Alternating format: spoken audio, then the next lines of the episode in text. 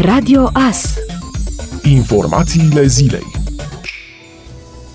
Bugetele alocate pentru anul 2020 pentru programele naționale destinate înlocuirii autovehiculelor și echipamentelor electrice și electronice uzate ar urma să fie majorate, chiar dublate în cazul programului Rabla Classic, potrivit unui proiect legislativ inițiat de PSD. Guvernul ar fi obligat să transfere în acest scop 780 de milioane de lei de la fondul de rezervă. Potrivit inițiatorilor proiectului, măsura este necesară pentru că industria produc producătoare de echipamente electrice și electronice de uscaznic, dar mai ales industria auto și-au redus considerabil producția și cifra de afaceri, fiind într-o situație dificilă chiar mai gravă decât în perioada crizei financiare globale. Având în vedere că exportul de autoturisme este de asemenea în criză pe fondul reducerii cererii în celelalte state europene, autorii propun măsuri care să stimuleze cererea internă pentru autoturisme și bunuri electrocasnice. Astfel, proiectul prevede ca bugetul programului programului de stimulare a înnoirii parcului auto național Rabla Classic să se dubleze, respectiv până la suma de 910 milioane de lei. Bugetul programului național de înlocuire a echipamentelor electrice și electronice uzate ar urma să se majoreze la 300 de milioane de lei. De asemenea, bugetul programului privind reducerea emisiilor de gaze cu efect de seră în transporturi prin promovarea vehiculelor de transport rutier nepoluante și eficiente din punct de vedere energetic, Rabla Plus, ar urma să crească la 200 de milioane de lei.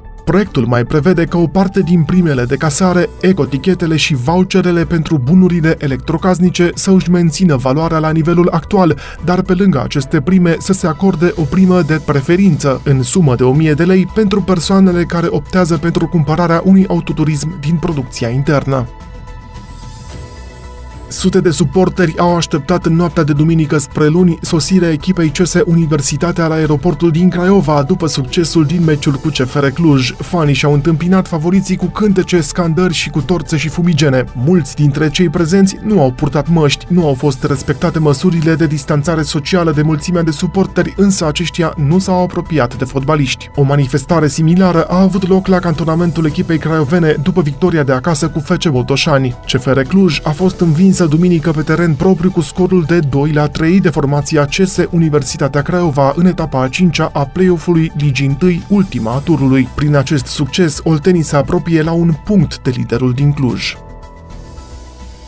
30 de mici afaceri, de la închirieri de ATV-uri până la fast food, vor fi deschise în comuna Sân Paul din județul Mureș cu fonduri europene de câte 25.000 de euro. Antreprenorii care vor derula afacerile provin din comuna Sân Paul, iar aceștia sunt obligați să facă și angajări de personal. Cele 30 de afaceri sunt din diferite domenii de activitate și se referă, printre altele, la înființarea unei rulote de vânzare langoși, a unui fast food, închirieri de scule, mașini și ATV-uri, dezvoltarea unui atelier de prelucrare a lemnului, deschiderea unei săli de fitness, service auto, coafură, închirieri schele, remorci sau toalete publice. Proiectul european este derulat de Primăria Sân Paul în parteneriat cu Școala Generală Valea Izvoarelor și Centrul Comunitar de Resurse Sân Paul.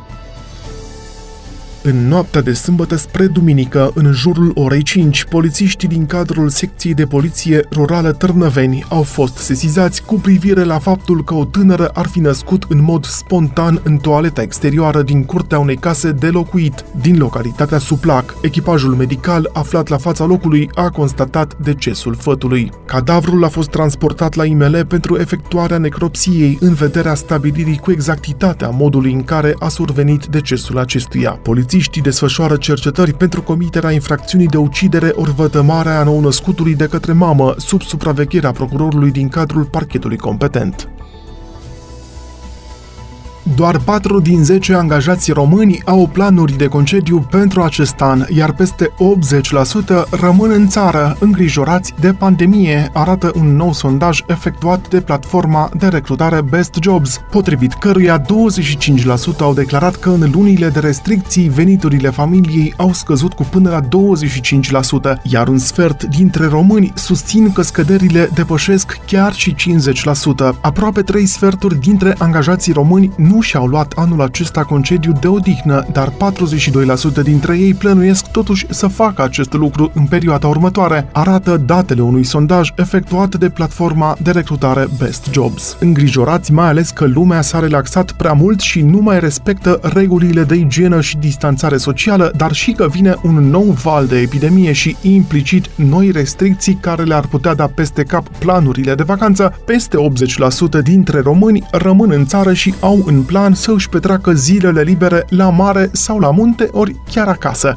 Dintre cei care plănuiesc să plece anul acesta în vacanță, 34% se așteaptă să cheltuiască același buget planificat inițial înainte de izbucnirea pandemiei, iar puțin peste 16% spun că vor reduce bugetul cu până la 30% față de anul trecut, având în vedere incertitudinile actuale. Când vine vorba de cazare, 50% dintre respondenți preferă hotelul sau pensiunea și doar 12% iau în calcul posibilitatea de a-și petrece concediul într-un apartament închiriat în regim hotelier, cu rulota sau chiar cu cortul, pentru a elimina orice risc în ceea ce privește distanțarea socială. Legat de călătoriile în interes de serviciu, 88% dintre angajații intervievați spun că nu pleacă nicăieri anul acesta și doar 10% au programate deplasări de afaceri în țară, iar alți mai puțin de 3% în străinătate prima etapă pentru înscrierea elevilor în învățământul profesional de stat și în cel dual pentru anul școlar 2020-2021 a început pe 29 iunie și durează până pe 3 iulie, pe 6 iulie urmând să fie afișate listele de candidați înscriși. Prima etapă a admiterii în învățământul profesional de stat este programată în perioada 29 iunie-10 iulie înscrierea candidaților la unitățile de învățământ care au ofertă educațională pentru învățământul profesional se face pe baza fișei de înscriere în învățământul profesional de stat și a foii matricole. Pe 9 iulie are loc calcularea de către comisiile de admitere din unitățile de învățământ a mediilor finale de admitere, iar pe 10 iulie validarea listelor candidaților declarați admiși în învățământul profesional de stat. Ascultați Radio Astărnăveni 107 cu 1 FM și online pe tvas.ro.